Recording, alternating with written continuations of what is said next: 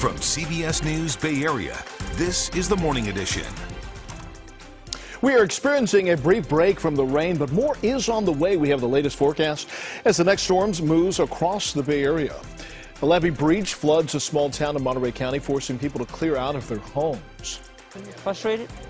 I wish I could do more for some other people that need help.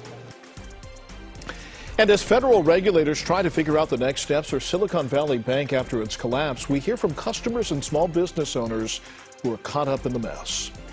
Good morning. It is Sunday, March 12th. Thanks so much for joining us. I'm Devin Fehely. Let's start with a quick check of our weather with First Alert meteorologist Darren Peck. Good morning, Devin. We're kind of in an interesting point in the storm cycle right now. The real main event is coming on Monday night and Tuesday. That's the next atmospheric river. But before we get there, We've got rain on this Sunday morning, and if we check in on First Alert Doppler, there's yellow and orange up and down the map. A pretty good area going through the East Bay right now. Right up and down 880 we can actually pull out the topography of the southern edge of the Diablo Range. There's Union City. You can see 880 going right through the middle. This goes up to San Lorenzo and Hayward. So if you've got to be on the road in the East Bay in the next 20 minutes, plan on encountering that. North Bay, you've got your share of rain as well, and it's focused right on Santa Rosa. So let's just hop over here, and you can pick out the city grid. There's 101 and 12 and boy right through the heart of santa rosa so it's going to stay like this for the next uh, well really for much of today on again, off again. But this is one of the more impressive times. There will be more blue sky as we get into the afternoon today and some breaks in the action. And I'm just going to let that play forward real quickly so that we can get to the late Monday night time frame. And you'll see how much more impressive that looks when we get there. That's what we need to talk about in the complete first look forecast. I'll see you with that in just a few minutes. Devin, back to you. Well, public work crews were busy across the Bay Area. They were trying to take advantage of a break in the rain and get some crucial repairs done. Now, that includes the historic Trocadero Clubhouse at Stern Grove in San Francisco. An 85 foot eucalyptus tree fell on top of it early yesterday, destroying the roof. On the peninsula, a big chunk fell out of Highway 84 near the town of Skylonda. They are working on a fix.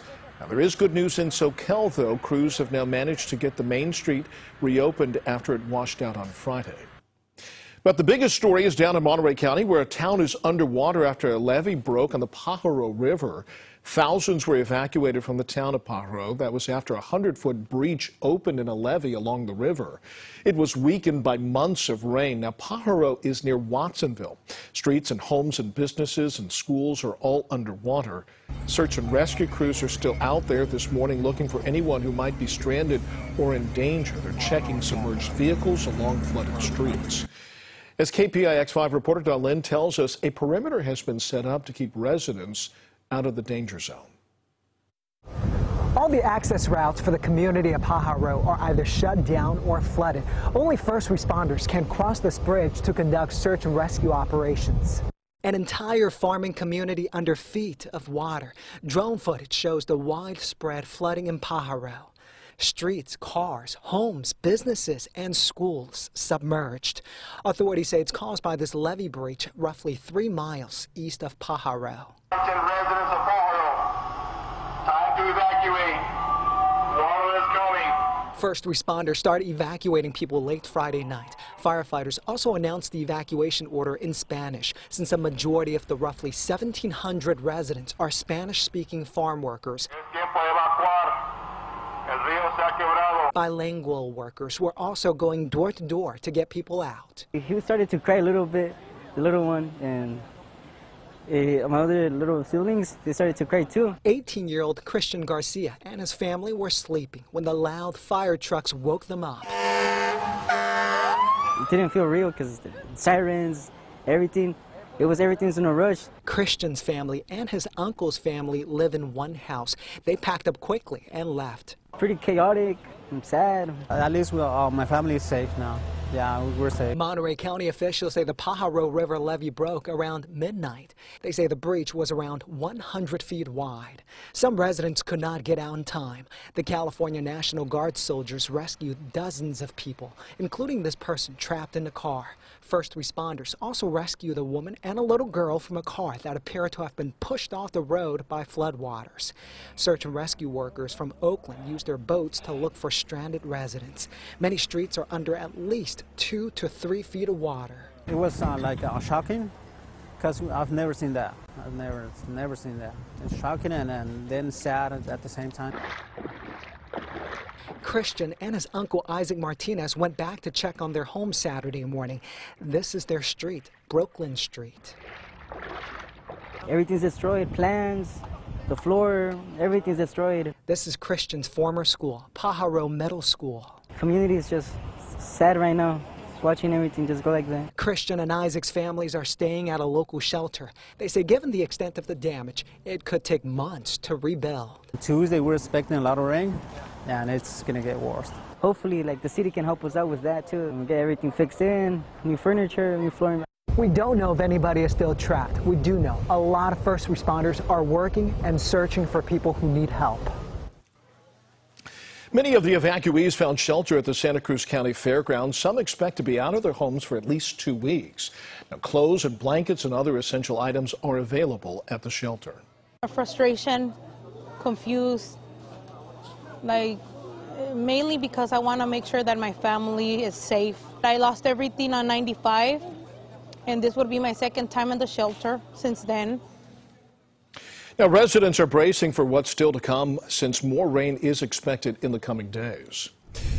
Now to the latest on the collapse of Silicon Valley Bank. The failure is hurting small business owners linked to larger tech companies. Startups big and small that did business with Silicon Valley Bank say the collapse could force thousands of layoffs and prevent workers from receiving paychecks. Betty Yu has more on the impact. Are you an Etsy seller and didn't get paid today? Neither did I. Small business owner Amber Fields is getting swept up in the chaos. They're saying that they're going to try to pay us on Monday, but they're not sure. So they're just holding our funds and not paying us. And that's a little scary. like I'm freaking out. Silicon Valley Bank serves some major companies like Roku, Pinterest, Shopify, and Etsy, which warns sellers that some deposits may be delayed. I'm a mom of three. I run a small business. I do this from my home. Those funds feed my family and pay my bills. Governor Newsom issued a statement Saturday about the fallout, saying he's been in touch with the White House about the matter and that federal regulators are working to protect people's jobs, livelihoods, and the economy. Silicon Valley Bank is headquartered in Congressman Ro Khanna's district. He says the collapse will affect thousands of his constituents. He released a statement saying he made a strong case to the Treasury and White House that the best case scenario is a buyer, so depositors are made whole, workers get paid and stay employed, and clients don't disrupt services. What happens when tens of thousands of companies can't pay their vendors anymore because they don't have cash in the bank? We're facing something much more than just my company potentially collapsing, but something economically very dramatic. Stefan Kalb is the CEO of Shelf Engine, a software startup based in Seattle. He said all of his company's money was in SVB, and right now he can't pay employees or vendors. The federal government insures deposits up to $250,000, but the majority of its clients had millions of dollars tied up in the bank. Those who do not bank with SVB still have their livelihoods intertwined with the tech industry. Fingers crossed that we get our funds on Monday. Well, the bank's collapse is reverberating through the financial system and in the nation's capital. All of this is a topic today for Margaret Brennan, moderator of Face the Nation on CBS.